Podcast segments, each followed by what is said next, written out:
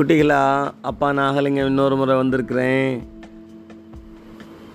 ஒரு சமயம் அக்பரோட சபைக்கு ஒரு மிமிக்ரி ஆர்டிஸ்ட் வந்தானம்மா அவன் குரல் மட்டும் இல்லை செய்கையிலையும் மற்றவங்கள அப்படியே இமிட்டேட் பண்ணி காமிப்பானம்மா அவன் ஷோ நடக்குது அவன் விதவிதமாக மிமிக்ரி செய்கிறான் ஈவன் அரண்மனை பெண்கள் கூட திரைக்கு பின்னாடி இருந்து அவ்வளோ சந்தோஷமாக ரசிக்கிறாங்க. இருக்கிறதுலே பெஸ்ட்டாக அவன் பண்ணது ஒரு காளை மாடு மாதிரி பண்ணி காமிக்கிறான். அதை பார்த்து ஒரு சின்ன பையனும் ரசிச்சுக்கிட்டு இருக்கான்.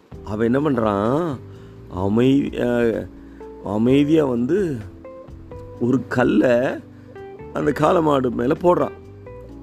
உடனே உண்மையான காளமாடு எப்படி துடிக்குமோ அதே மாதிரி இவன் செஞ்சு காமிச்சான்.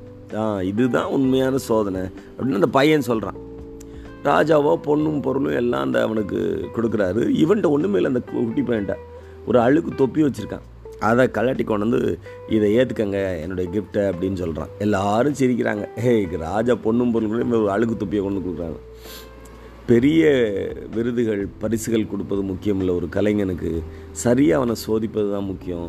அது நான் செஞ்சேன் அப்படின்னு அந்த பையன் சொல்கிறான் அவனே அந்த க மிமிக்ரி ஆர்டிஸ்ட் அந்த கலைஞன் சொல்கிறான் உண்மையிலேயே அந்த பையன்தான் என்னைய சரியாக சோதிச்சான்.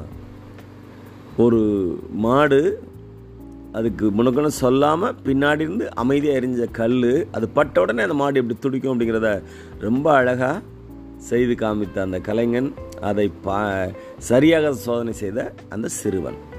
உண்மையிலேயே நல்லா இருக்கு இல்லையா? இன்னொரு நாள் இன்னொரு முறை உங்களை இன்னொரு கதையோடு அப்பா வந்து சந்திக்கிறேன். அதுவரை நன்றி வணக்கம்.